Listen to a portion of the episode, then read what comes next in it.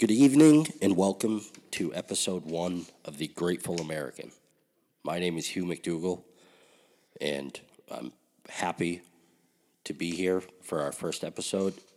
And this is a message from the Commandant of the United States Marine Corps on today, November tenth, twenty twenty, the two hundred forty-fifth birthday of the United States Marines. If there were a watchword for twenty twenty, the short list would certainly include change, uncertainty, and adaptation. This new, di- this new dynamic and uncertain environment has impacted how we recruit and train Marines, deploy aboard ship, and even how we honor our Corps' hallowed traditions. But adapting to change and uncertainty is nothing new for Marines. It is what we have done for two hundred forty-five years, and what it is what is expected of us, the nation's force in readiness. Where others see challenges, Marines see opportunities. We don't take a, we don't take a knee. We will always be ready to answer the nation's call, no matter the crisis. In a world of seemingly relentless change and uncertainty, some things remain constant. Our core values, honor, courage, and commitment. These values are the very heart of our ability to be the most ready when the nation is the least ready. It's honor that gives us an uncompromising sense of personal integrity and accountability, courage that allows us to face any circumstances, and with ironclad resolve to do what's right, and commitment that binds us together as a family and drives us toward excellence. And while our core values might never change, the way we give life to them requires constant vigilance. This year's national conversations about race remind us that we must all do better to embody our service's values. Commemorating the two hundred forty-fifth birthday of our Corps offers us a chance to reflect on our history. We who serve today stand upon the shoulders of giants. While this year's many challenges are significant and unique, they are unprecedented, and it is more, it is important to remember our nation and corps have endured difficult times in our past. This year, for example, marks the seventy-fifth anniversary of brutal battles in the Pacific, when soldiers of the sea defined the term uncommon valor on the black sands of Iwo Jima. The seventieth anniversary of bitter fighting at Incheon and the Chosin Reservoir. Chosin Reservoir. Yeah. fifty-five years since Marines landed at Da Nang, and a decade since our struggle with the Taliban in the Hemlan River Valley. We remember the service and sacrifice of all Marines and honor the legacy passed down through our generations. Our continuing obligation is to honor their legacy by making meaningful comp- contributions to what they started. From the past, we draw strength, pride, and responsibility to carry on the warfighting heritage our predecessors built. We must also recognize our tradition and continuous adaptation, one that should inspire our current force modernization and innovation efforts, as has been the case in the past. Today's threats require us to fight as a cohesive team, and our ability to succeed will depend on the honor, courage, and commitment of each individual Marine. From recruiting individuals of great intelligence, strength, spirit, and diversity, to evolving how we train, educate, and mentor Marines throughout their careers, we remain dedicated to developing the world's finest war, warfighters guided by, core, by, guided by our core values. In a year of significant change and uncertainty, I'm reminded of the words American novelist John Dos Passos. In times of change and danger, when there is a quicksand of fear under men's reasoning, a sense of continuity with generations gone before can stretch like a lifeline across the scary present. Never forget, what you do today becomes the foundation of foundation for generations of Marines that will follow. There is no challenge we cannot overcome together by holding fast to our core values. Happy two hundred forty-fifth birthdays, Marines. Semper Fidelis. David H. Berger, General U S. Marine Corps, Commandant of the Marine Corps. And with that, that is the reading from the Commandant of the Marine Corps to the United States Marines on their two hundred forty-fifth birthday, tenth of November, twenty twenty. And with that is what leads us into the first episode of myself, Hugh McDougall, uh, in the Grateful American podcast, something that I've been thinking about for a while. And I'm sure many of the people that are going to listen to this listen to myself and Garrett Hutchins on Mainly Stupid, which is our other podcast. And and our my first guest um, holds a holds a spot in my heart, seeing that he's my wife's father, or yeah, he is my wife's father, and uh, so I'll introduce him. And uh, with me tonight is First Sergeant Fred Levine, retired U S M C. How are you? I'm doing good. Nah, so, this Commandant, he had a good speech this year. Every single year on the, the birthday of the Corps, the, the current Commandant will write a speech. It goes out to the, the entire Corps. Yeah. Yep. So I I was, last night I was going through things. I wanted to, I, I wanted to open up with something like that. Mm-hmm. And the first thing I came across was was Jim Mattis's speech, General Mattis, to the Marines, the first Marine uh, Regiment, in March of two thousand three, before they invaded Iraq. Yeah. And then later on, I was thinking more and more about it being the Marine Corps' birthday, and and just kind of what that means to me as a as a as a civilian. I never served, but this is the reason why I started this podcast, is I want it to be my way of showing respect and honor and, and all of those values that sure. Marines and other armed forces hold so present. But out of all of them, I've never met a group of more dedicated servicemen than the Marines. It's just incredible, the traditions they hold, mm-hmm. meaning, the biggest meaning the birthday. Oh, yeah. And how every, and in my reading, I found how every year they, it's it's the same, the cake with the cake cutting ceremony, sure. and how it goes to the guest of honor, and then the oldest Marine, and then he gives it to the youngest Marine. Yep, exactly. And just all of those things. Um, what was your first birthday in the Marine Corps that you that you can remember? All right, well. Uh... I was uh, I went in the Marine Corps in nineteen eighty, and uh, at that time the Corps was two hundred five years old. Yeah. All right, so I'm a pretty old, decrepit, beat up guy sitting here. Uh, yeah, uh, two hundred five years old. So that was would have been in uh, let's see, nineteen eighty, is it July, October? It would have been uh, yeah, nineteen eighty. So I'm trying yeah. to think where where when when I came in and boot camp, and then. So the first one was in November of nineteen eighty, yeah. and I think it was in uh, Meridian, Mississippi is where I was at. Okay. And that was my first Marine Corps ball. So, now, and, yeah, and, and real quick here, yeah. it, it don't matter where yeah. you are, you know. Uh, you you know, you can, uh, you know, you can be in a combat zone, you yeah. can be, you know, out in the field, you can be deployed on a ship, you could be anywhere, and there will be a time, you know what I mean, during that day where that the present Commandant will read his birthday message. Yeah. They'll also read uh, General Lejeune's yep. birthday message. That is read. That that spe- speech that he sent out to the entire Marine Corps, I believe, was around nineteen twenty-five. That is read also.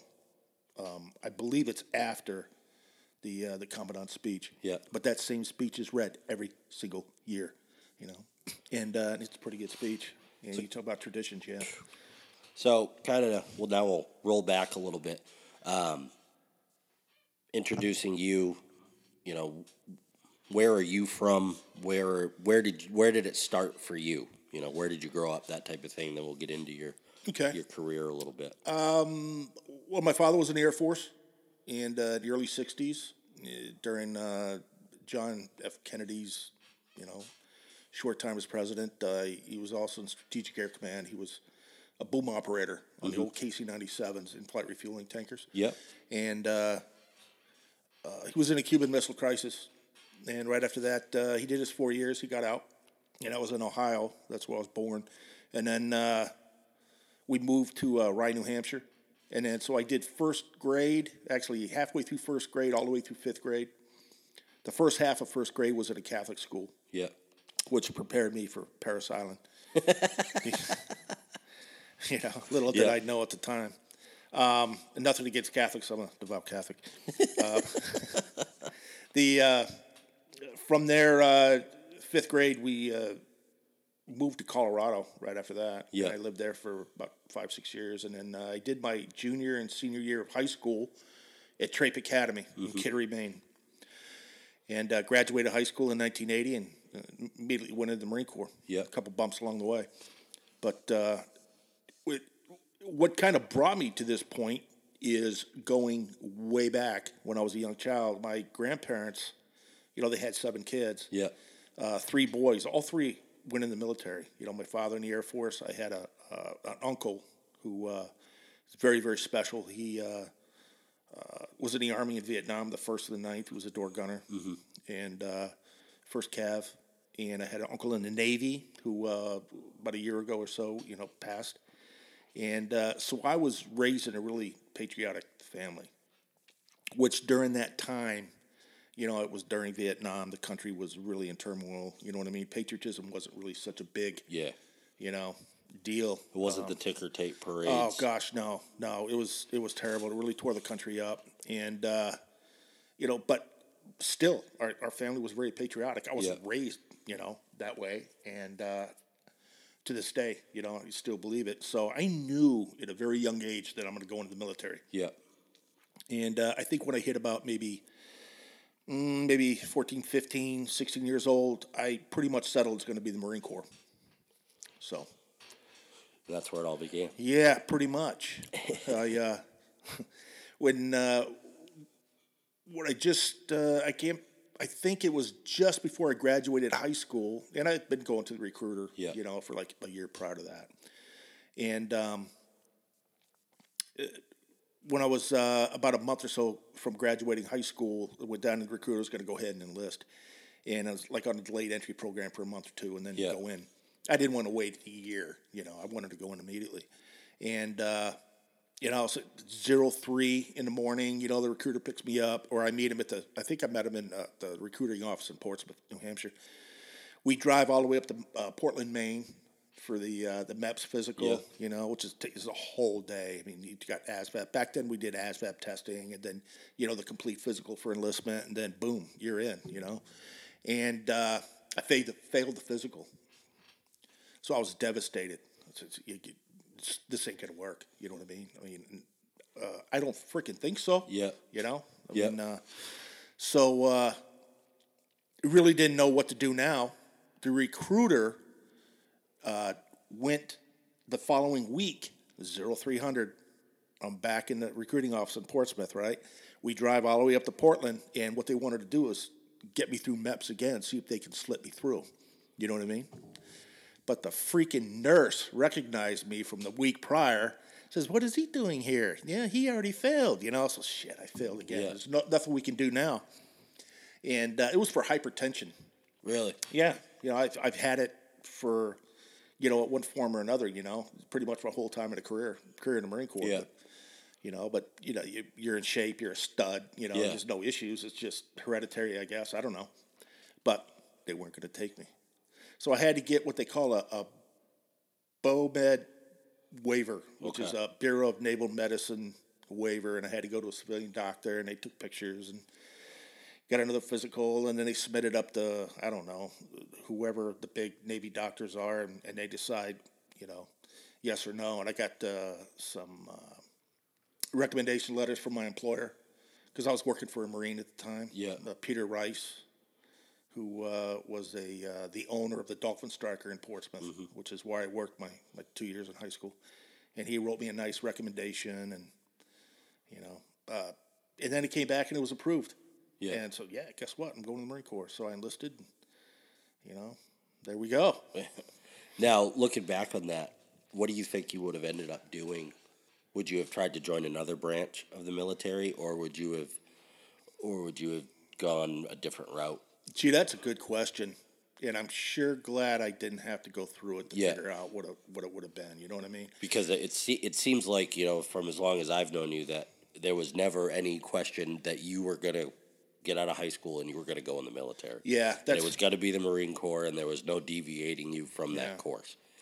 And, and that kind of seems. Everybody that I've ever met that is in, that is a Marine, that was the same. It wasn't like, well, I was a screw up for two years after I got out of high school. It was, they get out of high school, they join the Marine Corps, and then they go, you know, whether you they, do, whether they yep. do four years or they do twenty. Sure. There was no in between. Right. You know, I've known, and this isn't me shit talking other branches of service, because they're all respected, and but you you hear some guys, well, they get out of high school and they go work for two years and then they join the Army, or yeah. you know, and that's fine.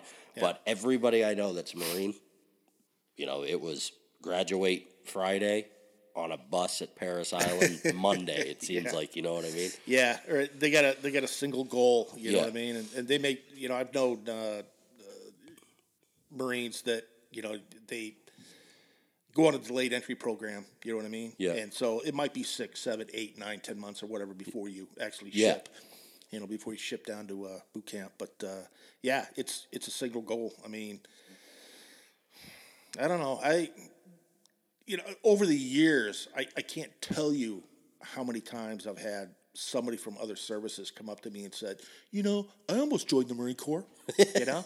Yeah. I'm thinking, yeah, but you freaking didn't. Yeah. You know, so, you know, you know, why are you telling me now? Yeah. You know, that's nice. You know, what did you do? Well, I was in the Army. I was a fifty-three four fifty, you know. Yeah. I don't know, lug nut, friggin' technician, whatever, motor T.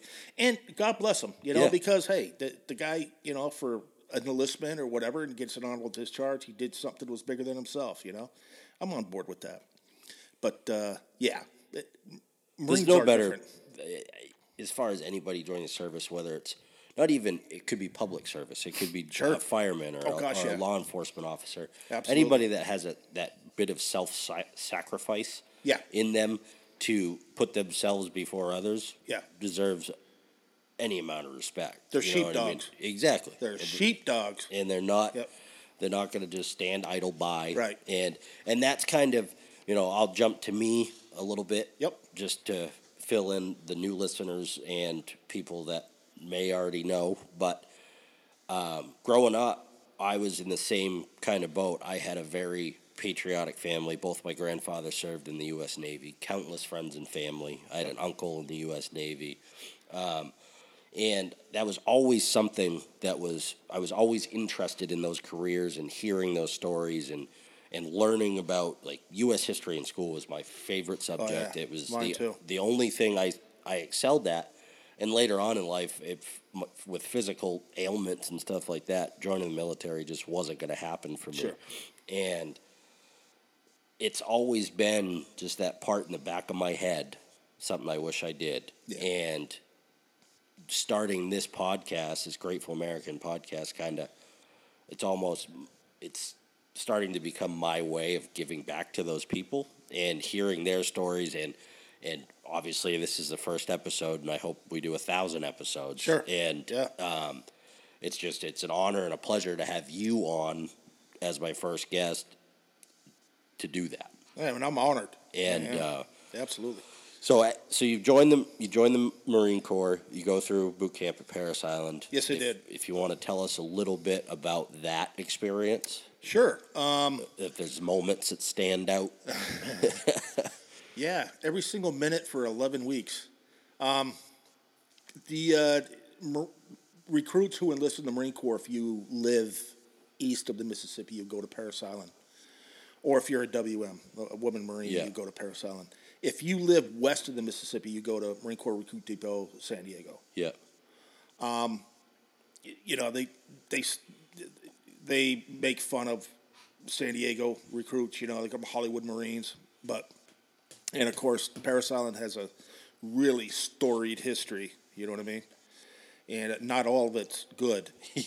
And um, but I was uh, Parris Island has that mystique, mm-hmm. but the training is the same. All right, if you yeah. if you become a Marine in San Diego, you're just as good as a Marine, and you know, that came out of Parris Island. Just different so. oceans on the coast. Yeah, right? There you go. You know, different different environment, different. Uh, you know, a little bit. Uh, the weather's a little nicer in San Diego. Yeah, but uh, yeah. So uh, I went to Parris Island.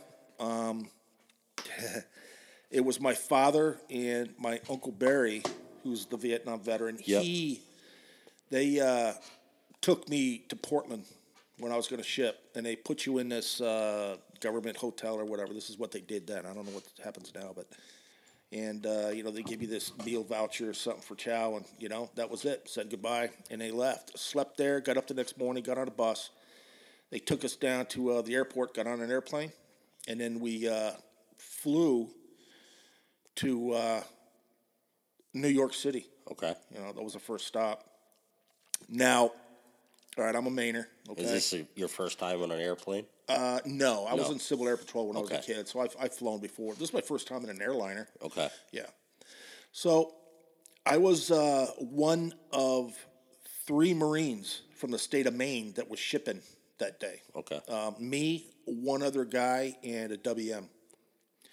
And uh, this other guy... This this will story will make sense here in a minute. The other guy was holding our records, and this is a big, huge, thick manila envelope that has all our enlistment papers, this, that, everything you need when you get to birth certificate, you know. Yeah, you know, whatever, you know, this is your paperwork, this yep. is your life now.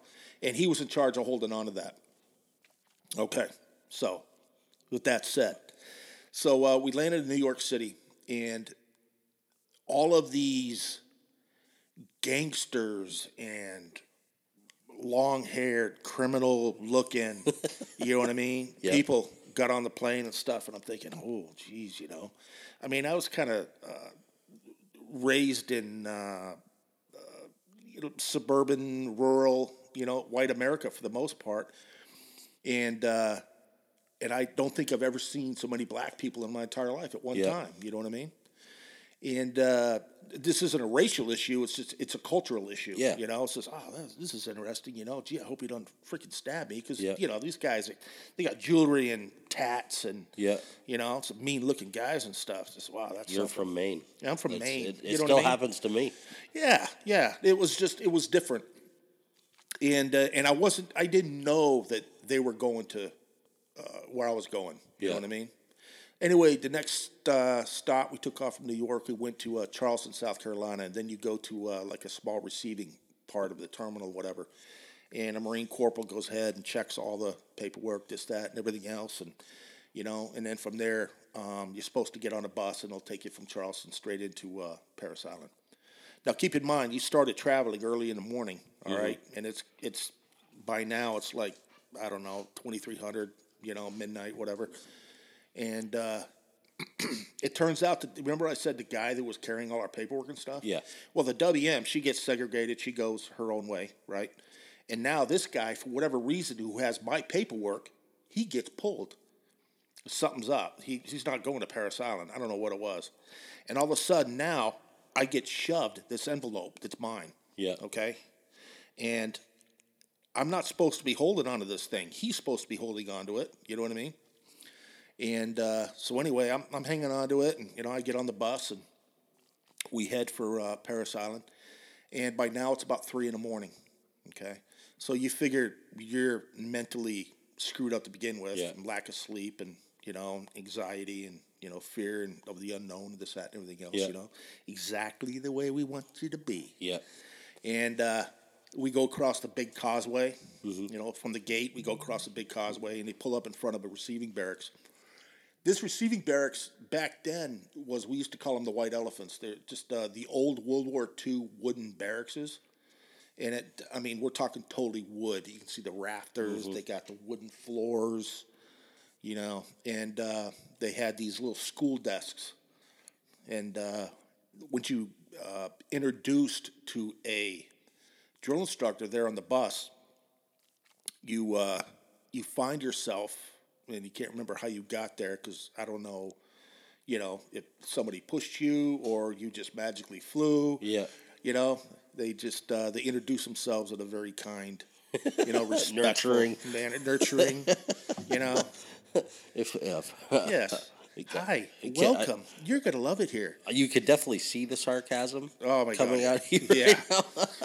Right you, uh, they got the yellow footprints, the famous yellow footprints. Yep. And uh, you get on them, and you're standing there. And then uh, it comes time to pick up the the envelopes. Yep. You know? And some of these recruits, you know, were like the ones from New York City, this guy had like a stack of them because there's like fifty-two yep. people from New York City that's going to the Marine Corps, you know. And then you had... Uh, You know, dumbass from Maine, you know, standing there. Yeah. And uh, so drill instructors calling out a name, you know, calling out, calling out. Who are you? Where are you at? Where are you at? You know, so they think they got somebody missing because they can't find that envelope. You yeah. know, that's because I was holding it. And a drill instructor comes over and he looks at me and I'm holding the envelope and says, who are you? And he grabs this thing and he says, you're not supposed to have this, yada, yada, yada, you know. Uh, and I'm thinking, oh, man, I, I screwed up already. Yeah. You know, I don't need this right now. yeah. just, you know? Uh, it was like, sir, the other recruit was pulled at Charleston something, you yeah. know what I mean? And, you know. Babbling your way through. That's it. So I was done. That was it. But uh, receiving was a pretty unique experience because... Uh, Yeah, that was the first time I was probably more scared in my entire life. Yeah, you know, because just the the violence, the uh, the intensity, the uh, the verbal abuse, you know, and you had to sit at his desk and you had to do you know a bunch of administrative mm-hmm. things, and you know, and you try not That's to screw up. That's four o'clock in the morning. Oh my God! After yeah, you've been up for... exactly. You know, and you're just and you're right you're where toast. They want you. Yep, exactly. You're toast. And then uh, we finally. Put us in Iraq, and uh, I don't know. It felt like maybe five, ten minutes of sleep. Yeah, you know, and then boom, you're up, and you know. Now, yeah. when you and I, you've told me this before, but when you get to Parris Island, the first week or days or however long it is, their one goal is to rip you down to yeah to just a you're just basically a, a body, right. You, you don't think for yourself anymore. You don't talk for yourself anymore. You are a Marine Corps recruit. Yeah, exactly. Um, it's uh, that the very first... Call it a phase. Phase, or, I guess, is what yeah. they call forming. Yep. And that's usually... Uh, back then, it was like three, four days of forming. And that's just, uh, you know, you're talking... That's... Uh, you've already met your drill instructors. You're in a squad bay now. And... Uh, all the administrative things, you know, the, the stress, the violence, the the, the, the verbal abuse, the, mm-hmm. you know, the speed, the, you know, everything has to be done, you know, perfect. And it's just, it's, it's relentless, yeah. you know. And then after forming, you begin first phase. And first phase is when you're actually now, you know, the intensity is still there. Nothing yeah. stops, but now they're starting to teach you. Mm-hmm.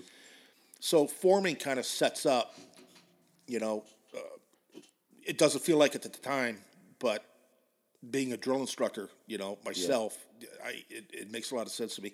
It kind of sets you up for success to move into first phase. So it's like you said, they break you down to nothing. You're scared. Okay, yeah. now let's very slowly start piecing it back together. Piecing it back together. You know what I mean? And it's just it's progressive yeah. as it moves through the cycles.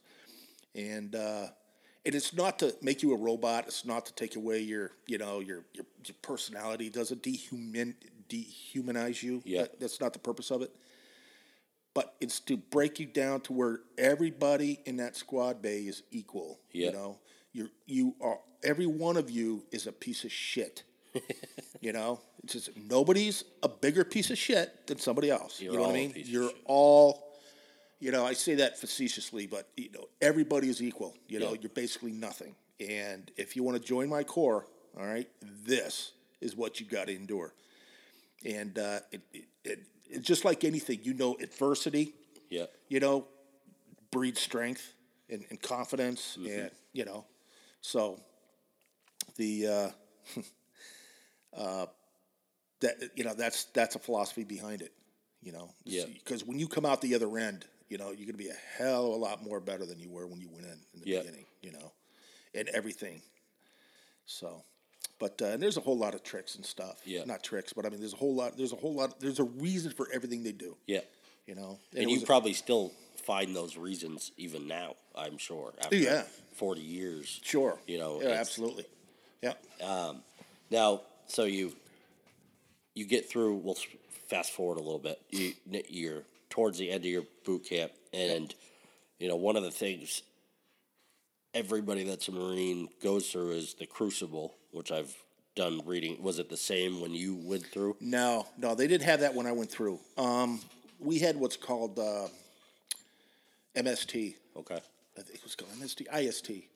It's uh, infantry, skill, infantry skills training. Okay.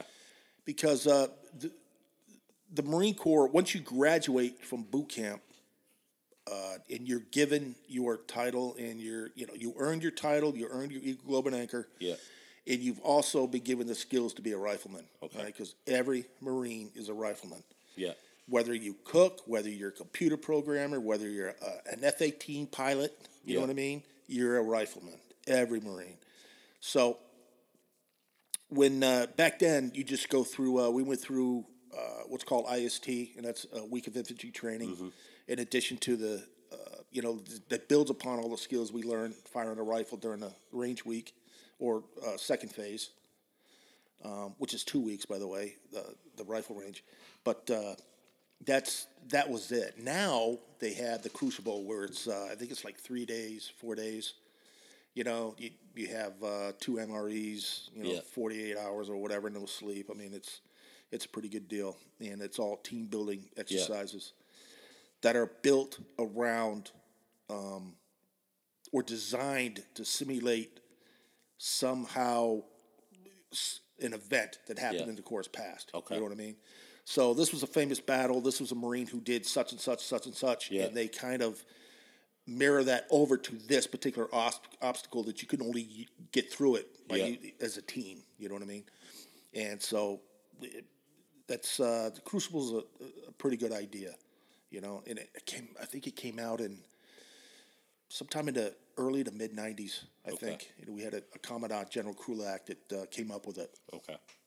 And uh, at the very end, you at the very end of that, when you're you know sleep deprived and you're starving and you know you're weak and you know just totally wiped out, you uh, throw your gear on and they hump you about ten or fifteen miles back to the uh, main side. And then they have a Eagle Globe and Anchor ceremony. Yeah. And that's when the drill instructor will take an Eagle Globe and Anchor and he'll put it in your hand. You know what I mean? It's pretty cool. Okay. It wasn't like that with me. Not not back when, when yeah. I went through. But, yeah, that's... Uh, so you graduate boot camp. Mm-hmm. Um, where do you go from there? Uh, usually you're going to go to your, uh, what they call an A school. Okay. Or what we used to call an A school. And that's whatever M O S that you're either selected for or you enlisted for, they're going to send you to school to uh, to get proficient in that M O S. And then you go out to the fleet okay. and, uh, you know, perform your job. That's your job in the Marine Corps. Um, mine was, uh, I put in, and I was really stupid. I shouldn't have done this. I should have just went infantry, yeah. you know what I mean, to, to, to get it done and over with. And um, or looking back on it, yeah. I think that would have been a, a great M O S. But... I thought I'd want to learn a skill while I was in, so I picked aviation. Mm-hmm. I've always enjoyed aviation. Yeah. And uh, unfortunately, though, I was uh, oh, I was aviation all right, but I was aviation supply. Okay. You know, it's, I did not like that at all. I did good. I did well, you know what I mean? But it's really not what I wanted to do. And uh, that was down in Naval Air Station, Meridian, Mississippi. It was okay. a naval school down there, and that's where we learned. And uh, the sailors, they call them aviation storekeepers. Marines, they call them just aviation supply. And, uh, yeah, being a Marine right out of boot camp. All right, so you're already a freaking whack job. Yeah. Okay, we get that out there in the open. Um, you're eighteen years old. You just got done with Marine boot camp. And here's this sailor, same age as you. You know what I mean? And we used to have some really rough and tumble times. It was just... a lot of fun. I mean, I can't tell you how many, you know, white Dixie cups, the the hats the sailors yeah. wear. I can't tell you how big of a collection we had in the Marine barracks. We would just you just grab them. Oh, we just grab them and run. You know what I mean? And uh, we were in such good shape. Yeah. There's no way they can catch us. But uh, yeah, so that was uh, how long was that? Maybe ten weeks, nine weeks, something like that. Ten yeah. weeks, I think it was, at school. and got done with that, and then uh, I reported to Marine Corps Air Station, Yuma, Arizona. And when I got there at Yuma to check in, they gave me a choice. I can either go to station, meaning I'd be on the base yeah. working, or we got an opening in V M A five thirteen, which was a Harrier squadron. And the this kid behind the desk, this Lance Corporal, whatever, he says, you know, if you if you stay here, you don't have to worry about deploying. You don't have to go overseas. You don't da da da. But if you go to V M A five thirteen, you're probably going to go on a ship. You're probably going to. I'll take five thirteen. All right. So I went to a fleet yeah. squadron right off the bat, and that was did that for uh, almost six years. Yeah. There in Yuma, shipboard deployments. Uh, been all over the world during that time. Um. Yeah, I mean. Somebody met looking your, back on it, yeah. probably some of the best days of your life. A lot of them were. Yeah. A lot of them were. You know, I met your mother-in-law there. Yeah. You know, she's from Yuma. And, uh, yeah, it was very, very interesting. I, I didn't really like my job. Yeah. So whenever I'd finish up or do something, I would leave my little section I had in the corner of maintenance control and go out in the hangar deck and, you know, grab a wrench and, yeah. you know, have some mechanic teach me something. And, uh. So I, I enjoyed being around the airplanes. Now what, excuse my ignorance, but no. what, what is a Harrier's purpose? A oh, Harrier it's close squadron. Air support. Okay. Yep, it's a V STOL, vertical short takeoff and landing. Okay. That's the uh, the jet that takes off like a bird, you know, yep. straight up, and hovers. And, okay. Yep, it, Harriers. So. Yeah, and these were the A models. These were the first ones the Marines bought from Britain. Okay. And, uh, yeah, they were, they were a handful to fly. Yeah. I, I think we had, when I was there, I want to say... Four, four crashes maybe. Wow. Two deaths. Wow. Yeah. So you do that. So you're there for six years. Yep. Re-enlisted once. And you're married now. Yeah, got married in uh, nineteen eighty-four. Okay. There, and uh, I was there for about another, about a year and a half, and then uh, volunteered to go to the drill field. Yep. To be a drill instructor. So you head out of there and you go back to Parris Island. Sure did. And you, what's the the drill instructor school like, or what? How long is that, and what kind of? Uh... It was nine weeks. All right, and I I, I can't say for how the selection criteria goes now, yeah. but back then the way it worked is number one, you volunteered. Yeah. The vast majority of all drill instructors are volunteers. They want to do that. Um, a few Marines, you know, especially staff and C Os, if they've been trying to hide or, you know, they didn't really want to be a drill instructor, but it gets to the point in their career they got to do something. Sometimes the Marine Corps will, guess what? You're going to D I school. Okay. You know, you're going to be a drill instructor. And then, of course, we get to the school, you're a drill instructor. If you don't, then, you know, your career is basically ruined. Me, I volunteered, and I was a sergeant at the time, an E five sergeant. And uh, you, you get a psychological exam. You get... You know, they check your records, and you get command endorsements and everything, mm-hmm. and, you know, and you P T your butt off, try to get in shape, and uh, it's never enough. And then you uh, report to D I school. The Marine Corps actually has a school for drill instructors. Okay. And it was probably the toughest freaking thing, you know, I did in the Marine Corps, both physically and mentally.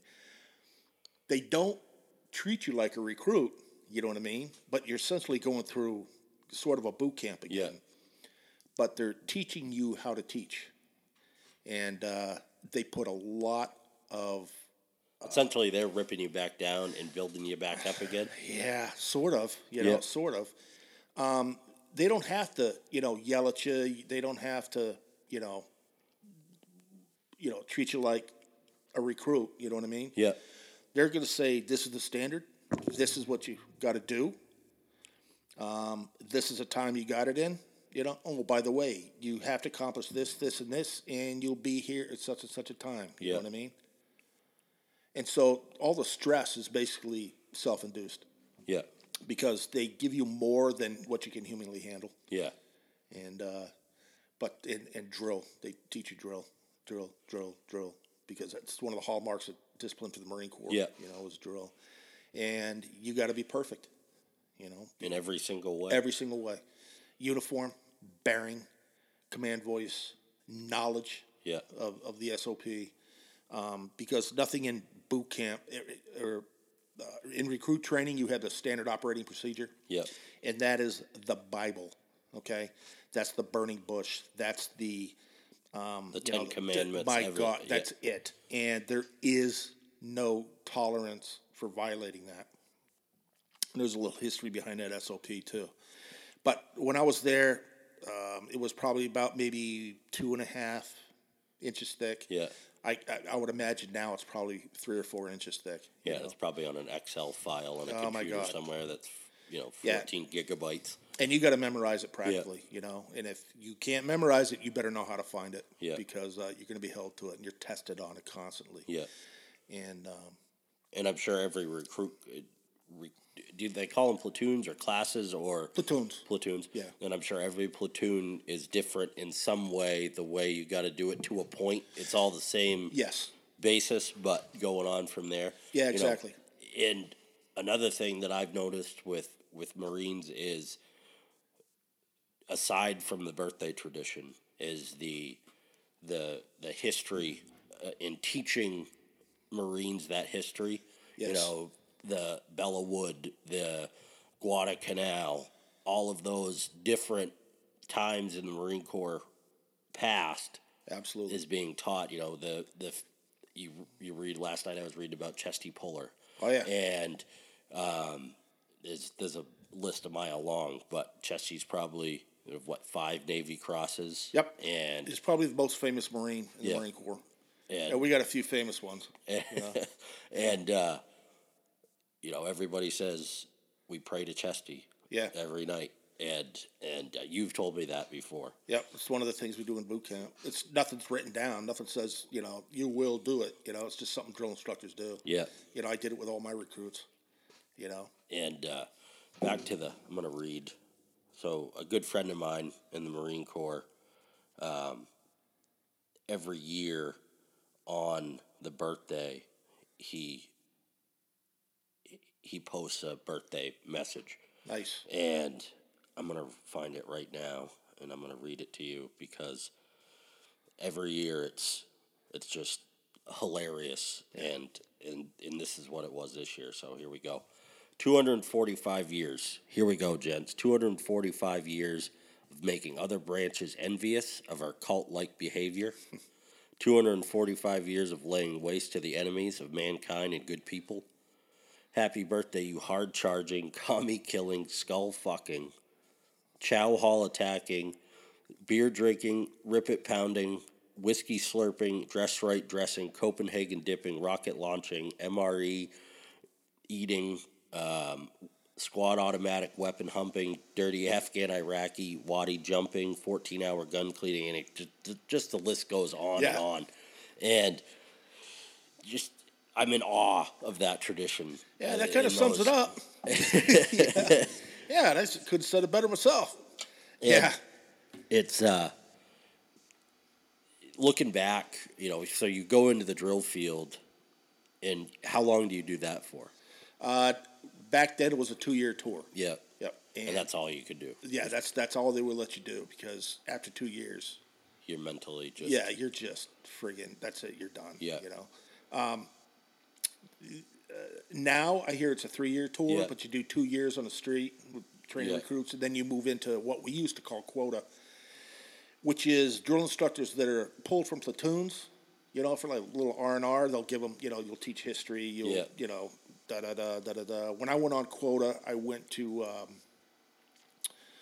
uh, support battalion, which is in. I uh, became a rappel master, so mm-hmm. I taught rappelling and uh, grenades, pyrotechnics, uh, night vision. You know, I taught. That's what I taught. Yeah. And uh, I did that for just about the end of my tour. Yeah. And then uh, you know, moved on from there. But uh, yeah, it's two years. It was two years for me, and I was ready to go. Yeah. You know, it's it's probably one of my most, one of my greatest accomplishments. You know what I mean? Yeah. To be a Marine drill instructor, that's pretty freaking special. Anybody, I mean, I, looking back when when I met Mandy, you know, she said my father was, he was in the Marine Corps for twenty years and a drill instructor. I'm like, holy shit. You know, yeah. So it's, it's kind of, it, it puts an extra weight on my shoulders thinking, my you know, at that time, it, well, I wasn't really thinking it, but, you know, my future wife's father yeah. is somebody that, you know, could kill me and still could kill me if need be. uh, and uh, so after you do your tour, two years as a drill instructor, where do we go from there? Uh, I went ahead. I did want to go back to aviation supply. Yeah. And so you have that choice to go. I did, because yeah. where I was and the amount of time I was in, and coming up on reenlistment, I was eligible to uh, make a lateral move to another M O S. Yeah. And uh, I chose E O D, Explosive Ordnance Disposal. And how that came about is, I didn't even know what E O D was. Um, to back up a little bit, when, uh, remember I said I was in support yeah. battalion and uh, my, the last part of my tour in the drill field, and one of the things, the Marine Corps for years and years had a moratorium on throwing live grenades at recruit training. And we got a new commandant in, uh, Al Gray. You got to Google him sometime. Yeah. Fascinating guy, really, really good commandant. And uh, matter of fact, if you ever, which, you know, every single official portrait of the commandants, and every commandant has an official portrait or picture. Yeah. His is in camis with a canteen cup. All right? Utilities, greens, yeah. camouflage. And uh, all the rest of them are in their dress blues or mess dress mm-hmm. or this, you know. He was a warrior. He was Vietnam veteran. And uh, Al Gray said, ah, this is bullshit. How come recruits are not throwing live grenades in training? And so he reinstituted it at the Corps. And I happened to be at the right place at the right time. So me and one other Marine, we went to the grenade range in Parris Island, rebuilt it, came up with the S O P, came up with the training. Um, and uh, for like seven months or so, seven, eight months, um, I was throwing live in a grenade pit yep. with recruits, throwing live grenades. That's and uh, yeah, that's a uh, that's a lot of stories there. I never had one drop it in the pit. I've never had one, you know, go crazy on me or nothing. But we had some close calls. Yeah. Yeah, absolutely. And uh, anyway, you get a dud grenade goes off, you know, because it's a, a basically a timed, fused, yeah. you know, device. You got to wait thirty minutes. So we'd, uh, you know, if a kid throw or a kid, if a recruit throws a, a grenade, it doesn't go off, then uh, you got to hunker down inside the, the pit. You wait thirty minutes, and then E O D comes out, and they clear it. Well, being a hard-charging psycho that I am, you know, I, I got good with the E O D guys, and uh, they it got to the point where they let me go out and put the charges on the grenades, and you know, because we just blow them in place. Yeah. And, uh, yeah, so I kind of got interested and got to talking to them, and I said, yeah, I think I'm going to try out for E O D. Yeah. And I did. You know, I had the A S VAB score. Um They checked my records. I had to get interviewed by an E O D team, mm-hmm. and I had to go to. Uh, I went to uh, Buford Air Station, Marine Corps Air Station, Buford. Yeah, and uh, to the E O D team there, and got interviewed and re-enlisted for E O D, and then uh, yeah, went to school in Indian Head, Maryland, in nineteen eighty-eight. I think it was beginning of right around. The beginning of eighty-eight, I guess yeah. it was. And that was six months long. Wow. And that was a tough, tough school. Yeah. Very tough school. And, uh, yeah, it's a lot of good memories, um, a lot of studying, you know, because I've never been strong in math. Yeah. And I tell you, especially by the time I got to nukes, it was, holy shit. Yeah. You know, you're plotting Um, you know, X amount of rads, rems at friggin' forty miles based yeah. on wind direction, humidity, and, you know, so it was, it was pretty tough.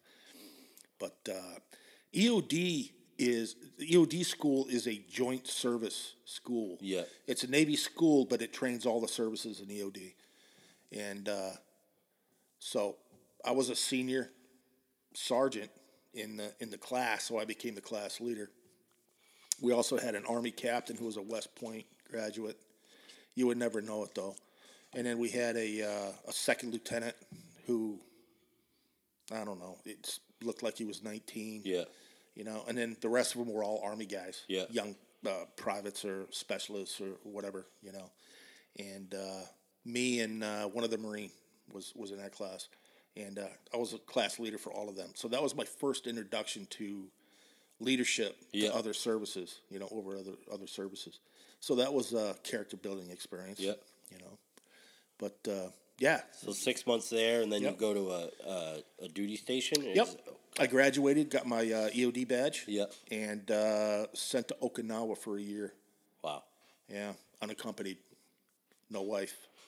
So that, I mean, that right there, you just, I mean, that's a whole other podcast, I'm sure, dealing yeah. with that. But uh, young wife, you're young at the yeah. time, and I mean, the stresses of that, I mean, I know Mom very well at this yeah. point, and she's tough. Yeah, well, our first child uh, was born right after I graduated E O D school. Yeah. So Mom was pregnant while I was in school the whole time. And that was a, a, another extra incentive not to screw up and get rolled back. You know what I mean? Yeah. You, you had to pass first time, pass first time. If you don't pass first time, you better be passed the second time. Or yeah. You're going to be on a review board. You know, if you're lucky, they'll roll you back a month or whatever yeah. it was to go through the, that portion of the course again.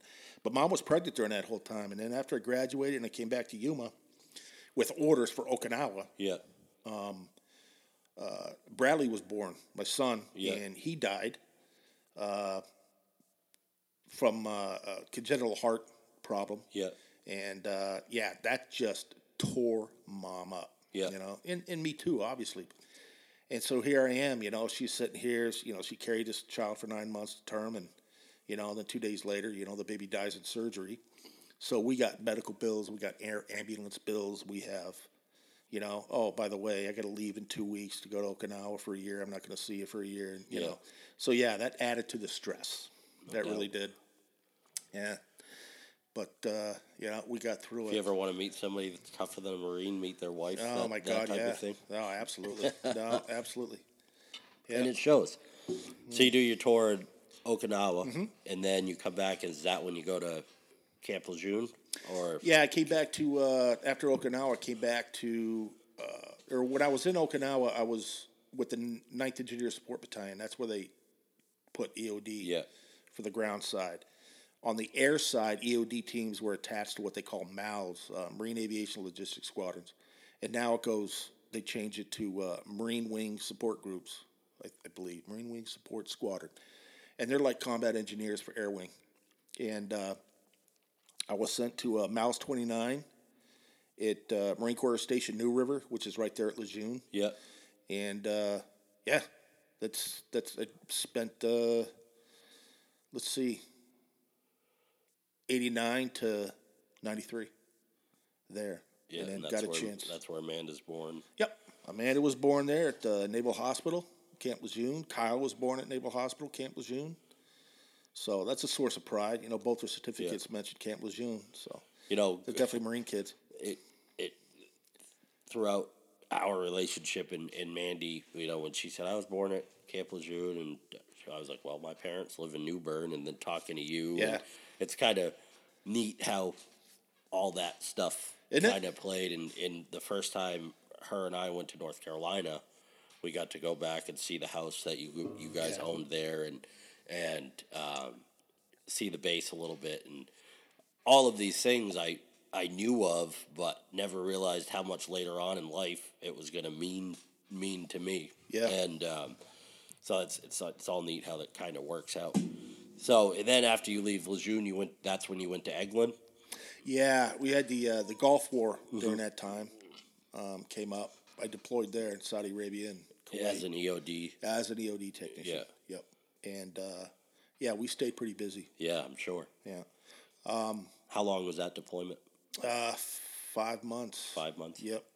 Yep. Now, and the war itself, the Desert Storm or Operation Desert Storm was, was fairly quick. It was. The, the the actual assault, you know, was, what, forty-eight hours yeah. or seventy-two hours or something like that, you know what I mean? And then we accomplished all our objectives. The thing about being an E O D there was...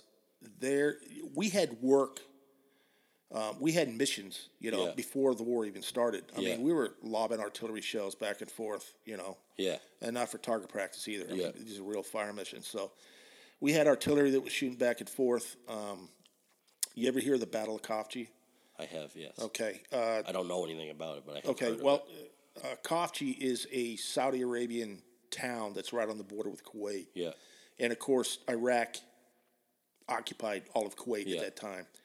And at one point, uh, we were moved up uh, to a place called Al-Mashab, and it was a auxiliary airfield, you know, and then air C one thirties used to come in and drop cargo off, you know, at, at all hours of the day, night, yeah. whatever. And uh, they had a small... Um, Like drones, mm-hmm. you know, the early drones we used to have, the Marine Corps had a small amount of those, and yeah. they, they were flying out of there. And uh, that's where we set up shop. That was our E O D base. And I was with a six-man team, and the Iraqis, or one night we see, there was this one highway that goes from Kafji south, right through Al-Mashab, yeah. and then, you know, the rest of the way south, away from Kuwait. And one night... Um, it was just wall-to-wall traffic. It's like it's like the mass holes on ninety-five going home on a Sunday. The you know what I mean? Exodus, yep. Oh, my God.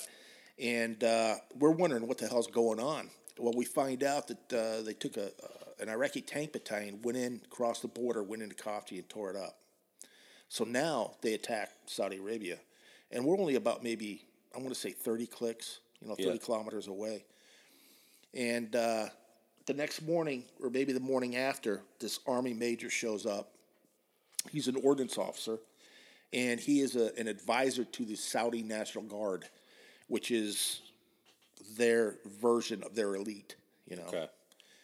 And uh, he says he's got some issues, you know. He's got ordnance all over the place.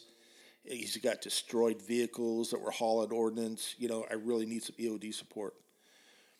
And uh, he asked if we can, you know, help him out. My E O D officer, Captain Petronell, said, yeah, we'll, we'll help you out. He got permission from our people. And we, uh, keep in mind, we're only a six-man team. Yeah. So we divided up in, in teams of three. And uh, the N C Y C was a uh, Staff Sergeant Carabello. And he took two Marines. Um, and then Cap Petronell and myself and another Staff Sergeant, we became the other team. So we would go into Kafji, you know, and uh, we were still catching sniper fire. And and then, you know, days and weeks prior to that, we were getting rocketed, yeah, you know. And uh, we had a pretty nice bunker, but uh, I don't think it's going to do much good, you know what I mean, if yeah. a rocket lands in it. But, uh, yeah, so that uh, that was really, really interesting yeah. because we had to crawl through some hilariously blown up tanks and armored personnel carriers, and and the Iraqis, they didn't have a logistics train, you know, so all their supplies, their ammo, their projectiles were resupplied. Everything was stuffed inside these vehicles. Yeah. So it just made it a bigger mess, yeah. you know. And when a tank full of uh, ammo takes a hit, you know, that's a pretty big shock. Mm-hmm. So you, you, you had to be very, very careful. You didn't know, you know, what's armed and what isn't. Yeah. So we had to really be on our toes, and, you know, that's where training came in. But uh, it's a pretty stressful times. Yeah. You know, it really was. Um, a couple couple of funny stories. How are we doing on time? Go for it. Right. So I'm in this alley, and uh, it's, there's, like, only one way in and one way out. Yeah. It's like a not even a... a Uh, what do you call it, a courtyard, yeah. you know what I mean? And inside of this thing is a wrecked, trashed, burned-out Iraqi tank that we had to get the ordnance and everything out of it, okay? Now, I said we were on a six-man team. We only had one sergeant on that team. The rest of us were staff sergeants and then the captain. The sergeant, uh, by T O, he had a rifle. The rest of us, we have a forty-five. Yeah. You know, that was our that was our pistols. That was our weapon. Yeah. So anytime my team went out, I always took the sergeant's rifle. Yeah. All right, so we'll have some kind of firepower with us. And uh, so here we are. I'm with this major. We got separated from the other two. And we're inside this courtyard, and he wants me to clean out this tank. Okay, I can't take this rifle into the tank, all right, because, I mean, yeah. it's a small hatch. You know what I mean? And what am I going to do once I'm in there? You know, it's, it's just it's just not feasible. And uh, so I'm standing there, you know. Says, I ain't getting in the freaking tank. You go. Yeah. You know what I mean? I mean, I ain't getting up this rifle. Says, well, I'll take your rifle, Staff Sergeant. Excuse me? You know? you know? I mean, this is like three stories up that, you know, we're windows, you know? I mean, we're like one round going through yeah. your head, you know? Shooting fish and, in the barrel. Yeah, yeah. And we're pretty exposed, yeah. you know? And plus, our only way out of there is a fatal funnel to begin with.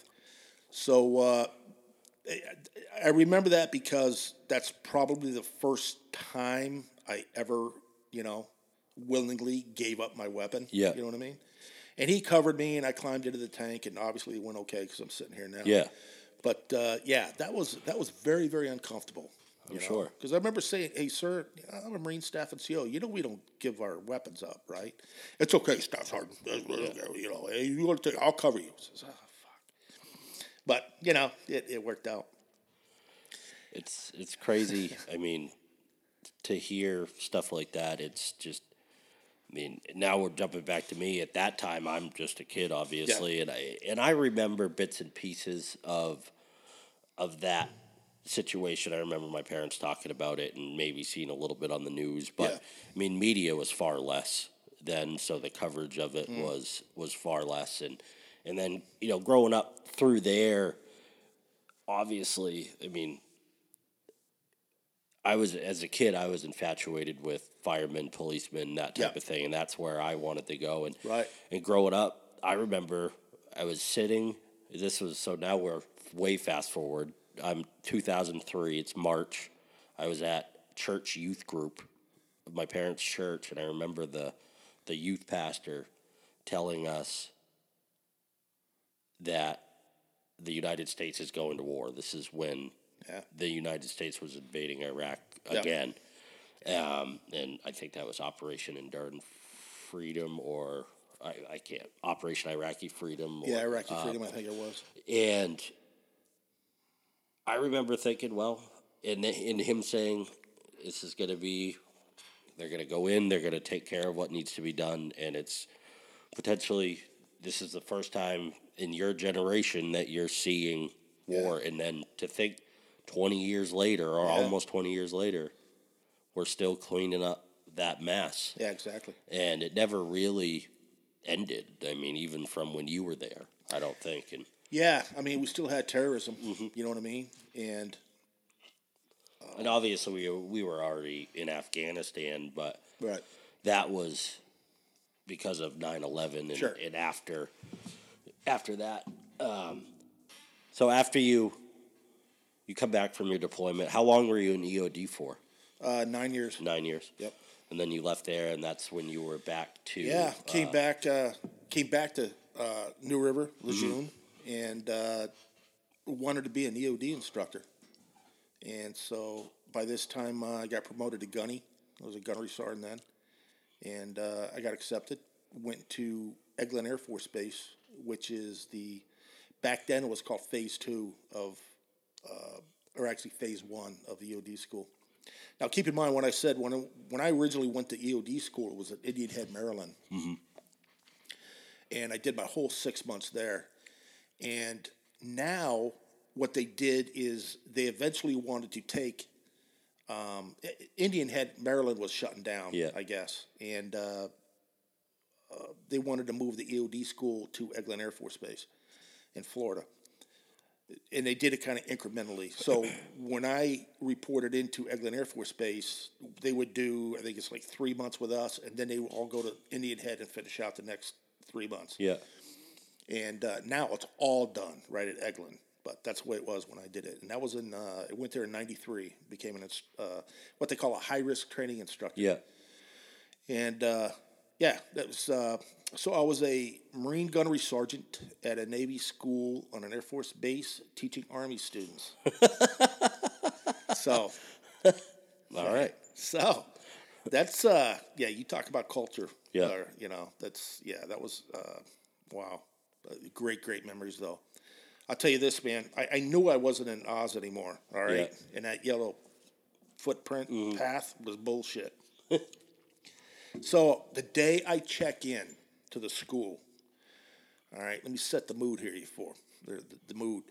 All right, I'm in my pickup truck, and there's a basically a four-lane highway. Yeah. That is uh, goes all the way from one end of Eglin Air Force Base to the other, and Where I was at, you got to get on that road, and it, you're on base. It's yeah. an Air Force road, you know, but it's four lanes. That's how big the base yeah. is. And it goes all the way to the under end, other end of Eglin Air Force Base, and that's where the E O D school was, where I had to check in. So I'm in my dress alphas, my greens, yeah. you know, the set, and I'm all squared away, and I got my records, and, you know, you, checking in anywhere in the Marine Corps, you got to be in dress greens. Yeah. And I'm in a pickup truck, and I'm driving along, you know what I mean? And all of a sudden, uh, I come into, like, a part of main side or whatever, and that kind of looks like a uh, headquarters building, you know, big yeah. skyscraper, friggin' eight-story, whatever, whatever, and a big flagpole in front. And all of a sudden, I hear, do-do-do-do. Oh, it's colors. All right? Well, so I stop. You know what I mean? Because on a Marine base, yeah. when you hear the, the bugle, you know, you hear colors, you stop. That's when they're raising the flag. And uh, nobody moves. If you're outside your vehicle, then you face the music, which is where the flagpole is, and you salute. All right. Did I mention I'm on a four, four-lane highway? Yeah. Yeah. At a dead stop? All right. What do you think's going on around me? These friggin' everybody else is slamming on their brakes. Oh, yeah. And they're just like, you know, they're hitting horns, and there's, who the hell stops in the middle of the freaking road? You know? So my first introduction to Air Force was is they don't do morning colors like the Marines do. You know what I mean? So I said, wow, that's just, that's amazing. So And, and maybe now it's changed, but a friend of mine was stationed at Eglin. Yeah. And he told me about how they do colors. Yeah. Now. Do they? Every evening or something. Oh, wow. Like that. Maybe uh, if you're on that highway, maybe you don't have to stop. maybe, that, maybe that's what it was. Yeah. Um, anyway, so, yeah, welcome to an Air Force base. So you, how how long were you at Eglin for? Uh, four years. Four years. Yeah, ninety-three to ninety-seven. So now you got two kids, your yeah. boy and a girl, and your, you know, you're doing the family thing. Oh, and yeah. It must be nice because now you're kind of you're going to work during the day and, oh, you're, God, and yeah. you're coming home. And a lot of times, uh, the vast majority of the time, if you're done by fourteen hundred, you don't have to teach any classes. Yeah. You know, you're done. You yeah. go home, you know. So it was really, really family quality time. Yeah. And I was working with some really, really great guys and from all the services. Yeah. And uh, my uh, my division officer, um, my first division I worked in was biochem, mm-hmm. biological chemical. And uh, uh, I had an Air Force captain that was my officer in charge of that division, and I had a uh, Air Force master sergeant that was my N C O I C. Yeah. And then when I moved to Corps, um, Corps Recon, that was uh, I was working for a senior chief of the Navy. Yeah. You know, and we all became just great friends. You know what I mean? We worked really well together, and I got it was fun. But uh, oh God, being a Marine gunny. And that environment, yeah, you know, and gunnies are, you know, just two points short of being psycho anyway. Yeah. You know, uh, it just had such a great time. That was yeah. probably some of the funnest times I had. Yeah. You know? Now, obviously, you like to shoot. Now, mm-hmm. did your were you going to the range and stuff then, and shooting, or all through your career up to this point? Uh, y- yes and no. Um, if you're in a fleet unit and you're not deployed, then uh, you, you're going to go to the rifle range at least once a year yeah. to qualify. Yeah. Now, certain duty um, that or certain uh, uh, jobs that you're doing, mm-hmm. you know, like when I was at E O D school, there's we got wavered. You know, you you didn't have to qualify because there's no way to, you could qualify. You yeah. know, um, they're not going to pay the money to send you all the way to you know Quantico to you know use their range. Yeah. So you're wavered for it. Um, when I was on a drill field, I think I was wavered for it. So that's two times in my career where I didn't have to, to qualify. qualify during that time. But all the rest of the times, you, you know, you're I qualified to, every year. Yeah. And I think, if I remember right, I think if you if it get got to the point in your career where you're a gunnery sergeant or above past so many years, you don't have to qualify anymore. Yeah. But uh, I remember qualifying all the way up as a gunny. And then uh, in ninety-seven, while I was still at the school, I was selected for first sergeant, okay. promoted. And uh, then I didn't have to qualify anymore. I used to go out with my Marines and shoot anyway, yeah. though, but I, it wasn't a requirement. So from Eglin, you then go to First Sergeant's Academy. Okay. Yeah, that was uh, about ten days, I guess it was. It was up in uh, uh, Quantico, Virginia. Mm-hmm. And uh, that was pretty fascinating. It really was. Um, I wasn't slated to be promoted until like July of, I want to say July of ninety-seven mm-hmm. is, is when my number was supposed to come up. But because I was going to a unit sooner than that, then I was what they call frocked. And what that means is you're given the stripes, mm-hmm. you know, and the responsibility, but you don't, you're not given the pay yet. Okay. Because you're not officially promoted. Um, so I went to the First Sergeant's Academy just like a lot of other guys that already had my First Sergeant chevrons on, and you know, and that was my rank. Yeah. But uh, yeah, it was uh, very eye-opening. It was fascinating. They had two very senior sergeant majors um, that taught the course, and uh, I got a lot out of it. I really learned a lot. Yeah, as yeah. far as leadership. And...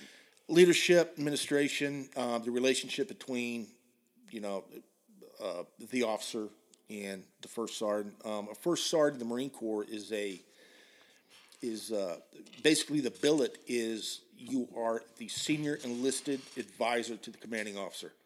All right, at usually the company level. So you have the same M O S as a sergeant major. Yeah, does you just you know don't have as many people, um, but uh, yeah. So that. A lot of it had to do with the relationship between you and your commanding officer, um, your responsibilities to your Marines. Um, a, a lot of it was uh, Uniform Code of Military Justice. I mean, I got trained in how to be a C A C O officer. Yeah. These are the casualty assistants. You know, the Marine gets killed. You got to go to the door and, you know, all the rules involved in that. Yeah. I'm glad I never had to do that. But uh, we were trained on it because, yeah. you know, First Sergeant's going to be one of the first people they call. And, um, yeah, so it was, it was pretty eye-opening. Yeah. And then after that, um, we moved to California and went to third Light Armored Reconnaissance Battalion in uh, twenty-nine Palms, California for my last three years in the Marine Corps. And now the, that battalion is where the L A Vs came into play. That's, yeah, that's, that's... it. Yeah. Uh, yep, L A V twenty-fives. Yep. And uh, which is a pretty fascinating vehicle. And yeah. These were first generation, so they Canadian built, I think they were. And uh, these were the, the first ones the Marine Corps bought. Really, really good vehicle though. It's amazing what they can do. Yeah. yeah. Does they? What's the L A V designed to do as far as a basically a job uh, like for... fast reconnaissance? Okay. You know, for the most part, that's how we used them. Um, the thing is. Oh, geez, man, I can't, can't believe I forgot. eighteen thousand pounds? twenty-three thousand pounds? It's a big light armored yeah. vehicle, and it's got uh, eight wheels. Mm-hmm. And the front two wheels articulate, you know what I mean, for steering. The thing will do about sixty on a highway. Okay. And it can go through some hellacious terrain. You know, I mean, I've seen it. Uh, it's just amazing what it can do. Um. They have the uh, gun variant, which is a twenty-five millimeter Bushmaster. Yeah. And then uh, we have a mortar variant, which is uh, the whole inside of the E O D, or the, the L A V is opened up. And they got a turntable with a eighty-one millimeter mortar mounted on it. Okay. They got a uh, tow variant, tracked optical wire for anti-tank. They have a um, uh, what we call a C-square. It's command and control vehicle, where the whole inside has four... chairs, I think it's four chairs, and you get all banks of radios and stuff. That's for coordinating fires and mm-hmm. this, that, and everything else, and close air support. And uh, what else? Recovery vehicle. Yeah, and they used to have an air defense variant. We didn't have those. We weren't an air defense unit. But, uh, yeah, it's it's pretty spectacular. I spent, uh, I was lucky. Both the commanding officers that uh, I served under, they wanted their first sergeant out in the field, yeah. and I wanted to go anyway, so that worked out good, yeah. you know. So a lot of the first sergeants in the battalion, they just stay back when the comp- their their company goes out in the field or whatever. But I was always out in the field with my Marines. That's awesome. Yeah, it was, uh, you know, I loved it. How many Marines were you in? Uh, were you in command of? Uh, the most Marines I had on my Alpha roster, I believe, was one hundred forty-eight. So that's one hundred forty-eight. Bodies that you're responsible for. You know what I mean? That's crazy. Oh, yeah. yeah. But uh, and you gotta you gotta depend on your you know your your uh, your staff sergeants, yeah. your sergeants, your corporals, you know. Um. Yeah, it just uh, it became challenging. You know? I'm sure. At times. And it probably wears on you as you're getting towards the end of your career anyways, yeah, physically, mentally, sure. all those things. Yeah. So you do that. So that was your final three years of the Marine Corps. It was, yep. Then you retire. Yeah. And uh, did you, when you retired, did you come back to Maine immediately? I did. Yeah. yeah so you I came did. and settled in Sanford where you're at now? I did, yeah. Bought a house, and that's where we've been ever since. Yeah. You know, that was in uh, July. May. I had some leave, terminal leave built up, so I think I came home in May of yeah. two thousand.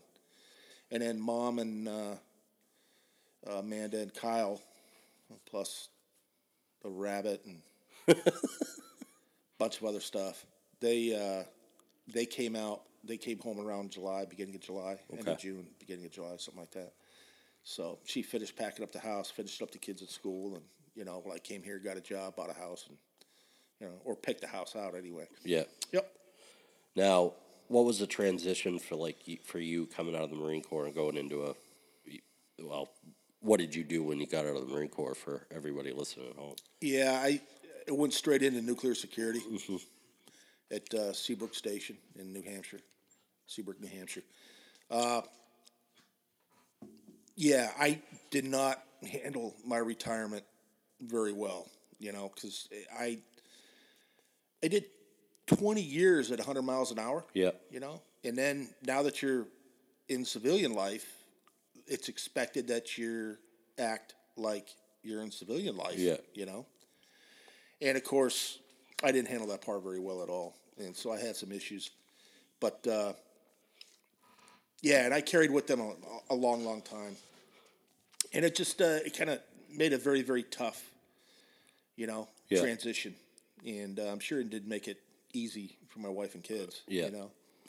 But uh, it, uh, you know, to, to jump ahead, it finally got to the point where after thirteen years at Seabrook, I, you know, climbed as high as I could yeah. in the security field. I was a range master, I was weapons instructor for all the organic weapon systems we had, uh, training supervisor, you know, did all that. Um, went to some really excellent shooting schools. Yeah.